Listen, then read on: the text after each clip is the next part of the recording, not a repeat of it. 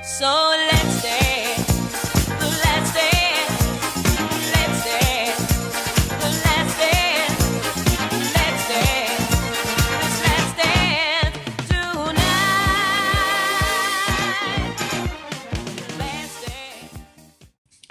What is up? Welcome back to Let's Talk Dance with Steph. As always, I'm Steph, and as always, I'm excited to be here talking with you guys all today about dance.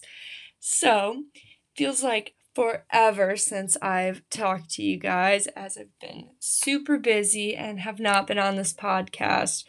Um, but I'm ready to share some new information with you. And as promised, we are moving on to talk a little bit more about hip hop. So I know this seems like a very dramatic shift from the ballet world that we have been talking about, um, but it's it's a super exciting shift, and uh, there's a lot more to hip hop than what you would think just looking at it from an outsider. So let's get right into it.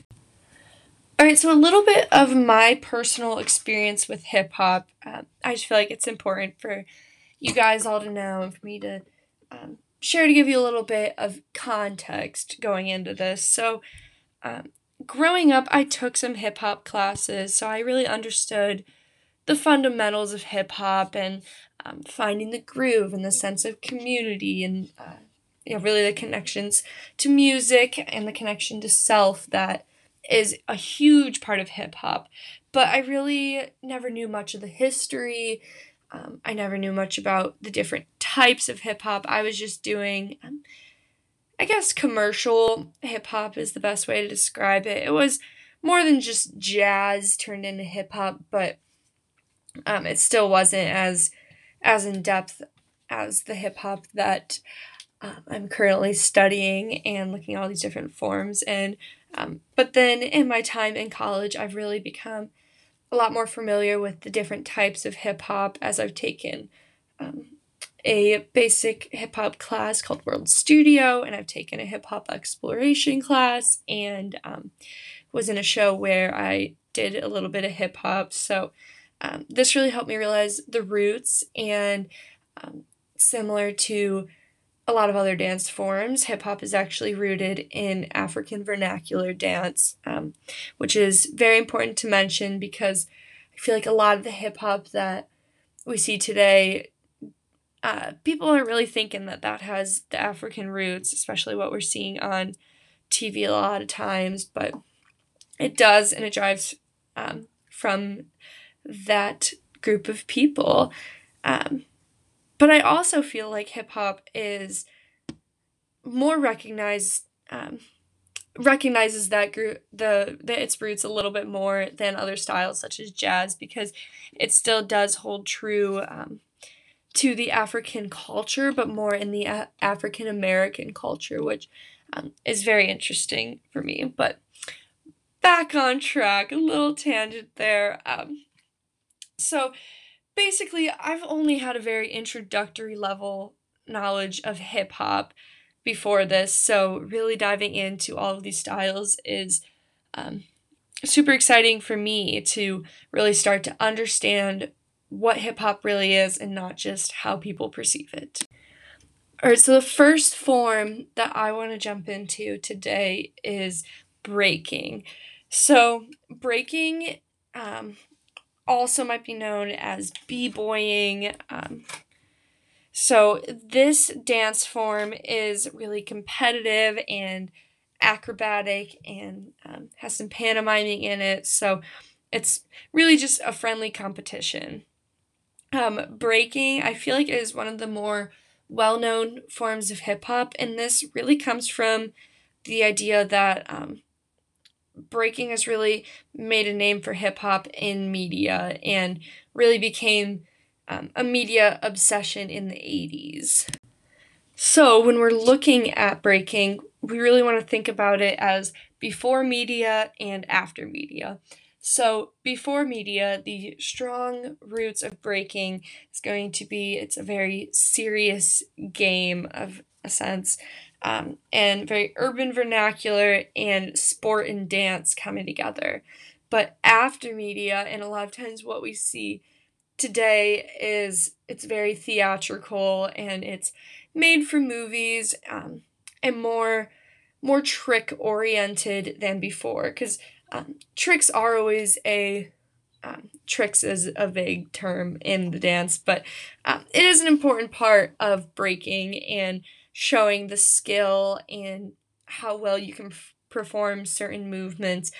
But really these movements have just become more uh, show offy, I guess, in media, which is good and bad because it's good as it kept um, kept breaking in the eyes of America and let people know what breaking is because breaking did just start on the streets in New York, so it wasn't it wasn't very well known. Like out here in the Midwest in Indiana where I'm at, there's there's not people having breaking battles on the streets. Um, it just sounds ridiculous to think of that even happening in the Midwest. Um, but you put that into the context of New York City, and um, it just makes a lot more sense because of the art culture there, and um, yeah, just the culture overall that is so different there.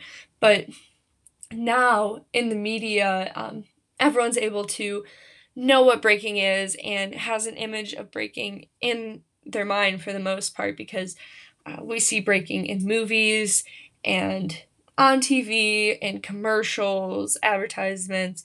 Um, yeah, there's a lot of a lot of areas where breaking um, is kind of thrown into our faces as American consumers.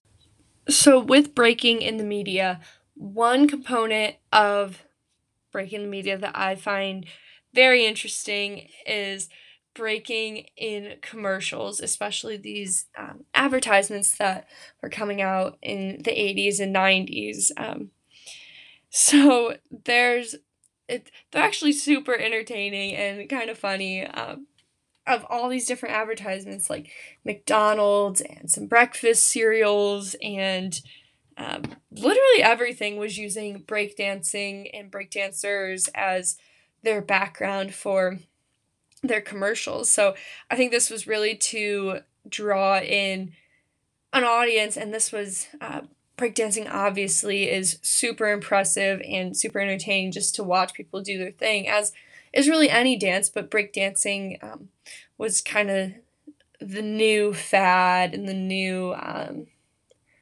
yeah, the new type of movement that people really hadn't seen um, before. It wasn't, it didn't feel old, it felt current. So um, I feel like that's why they were a lot in these ads. So this is really just super interesting to me because I do have um, interest in marketing as well as dance. Um, so, like I said, picking picking breaking over any other dance form is already a thing in itself, but the fact that these products had really nothing to do with dance, like sometimes it would be shoes, but even then, like that's not a direct correlation. Most of the time, it was food or literally anything else that um, was advertised by dance, and that that idea is just super interesting for me to explore.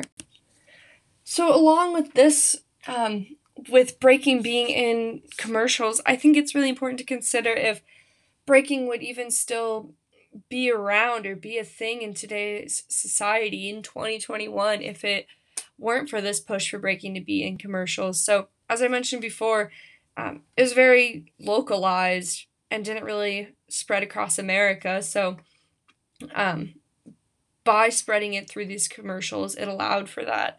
Um, and this also really allowed for breaking to take to other countries and become a bigger thing, which now has even led to breaking being a part of um, the upcoming Olympics. So, yes, you did hear me right. Breaking is going to be in the 2024 Olympics. So, I remember this being announced um, quite a few months ago, but um, it was brought back up when I started learning more specifics about breaking. Um, and for me, this is super exciting because as a dancer growing up, there's always that debate of, well, dance isn't even a sport. So, um, but obviously, as dancers, we work very hard and we train just like any other professional athlete. So, growing up, it's always, well, yes, it, should be a sport. I'm doing just as much. So, seeing seeing this recognition in the Olympics is super cool for for me to see as a dancer. So, obviously, if the idea of dance being a sport was controversial as an elementary school kid, of course, people are going to have opinions on it being in the Olympics um, as adults. So, I did a little bit more research on this, and off of teamusa.org, they shared an article talking about breaking being ready to be in the Paris Olympics in 2024. So um, they interviewed uh, Sergio Garcia, which is a 22 year old b boy. Um, and I think one very important point that he makes is that um, there's a quote that says, Everybody's going to realize we're not just some dancing on a cardboard box. I like to call ourselves artistic athletes. We have to be very artistic, but we also have to be athletic. So um, I think that that's literally hitting the nail right on the head to breakdancing being in the Olympics. So, as I mentioned right at the start of this podcast, breaking is very much so focused on the competition that is associated within it um, and really uh, topping your opponent and doing better than your opponent. And um, this is like any other any other sport. So i think that um, putting breakdancing in the olympics for breakdancing itself will be very good because it'll bring back that competition aspect that was kind of really lost when um, media took over so um, i personally think it's amazing uh, but obviously, everyone's going to have their opinions on what is a sport, what isn't a sport, what should be in the Olympics, how should it be in the Olympics, how do we judge this. So I feel like there's a lot of questions here that I know I still would like to explore a little further. Um, but overall, I love that breaking started one way and then really lost the competition aspect because of media, but this is what really pushed it to remain popular and um, really transform into something that our culture wants to see. But now it's going back to that pure competition form um, while also kind of remaining true to the artistry. So I'll be really interested to see um, once this is in the Olympics. Hopefully, it stays around for more than just one year of the Olympics. Um, but really how breakdancing transforms and how this helps all other dance forms be taken more seriously as um, an artistic sport. All right, so that is all I have for you guys today on breaking. Um, I hope you look a little bit more into breaking being part of the Olympics. I will put that link in the description of the article that I was talking about um, the Team USA article about breaking in the Olympics. So I'm excited to watch that in 2024, but I'm also excited for you guys to listen to me again next week, right here. Um, I hope you guys have a great week, and I hope you enjoyed learning a little bit more about breaking and hip hop as a, as a whole. Have a fantastic week. I'll talk dance with you again soon. So let's dance.